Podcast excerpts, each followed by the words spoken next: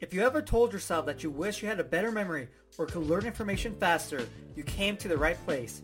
This is the Memory Talk Podcast. What's going on? Johnny here, and on this episode, I'm going to explain an important concept you have to understand. When people learn about memory techniques, they want to memorize every single piece of information because they think memorizing the information is good enough. But memorizing information is completely different than understanding information. Let's say you have a math test. So for the math test, you have all these different equations you need to memorize in order to solve the problems. So you go through and just memorize the equations and you think that's good enough. But when the test comes, you're able to rec- recall the equations, but you have no clue on how to use them.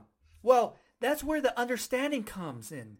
Just because you're able to memorize and recall the equations doesn't mean that you instantly know how to use the equations. That's where the difference is. But in order for you to understand the equations, you have to have some sort of baseline of remembering what the ideas were, the basic concepts, the foundation.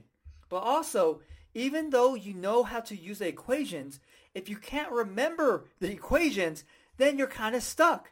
So you can see how memorizing and understanding go hand in hand you need to be able to remember information so you're able to recall it, then use your understanding of the material to solve the problem, answer the question. You know, that's how it works. You can't just memorize everything and expect to be fine. Memorizing is not understanding. You can memorize, you know, quantum mechanics, all the different equations or you know, formulas, whatever it may be, but that does not mean you understand how quantum mechanics works and how these equations work, right? They're two completely different things. And so don't fall in the trap of thinking, hey, I could just memorize everything and then if I'm able to regurgitate it on a test or something, you'll be good. No, because if you need to apply your understanding of the material for that test, for that question, you're not going to be able to do it with just memorizing alone.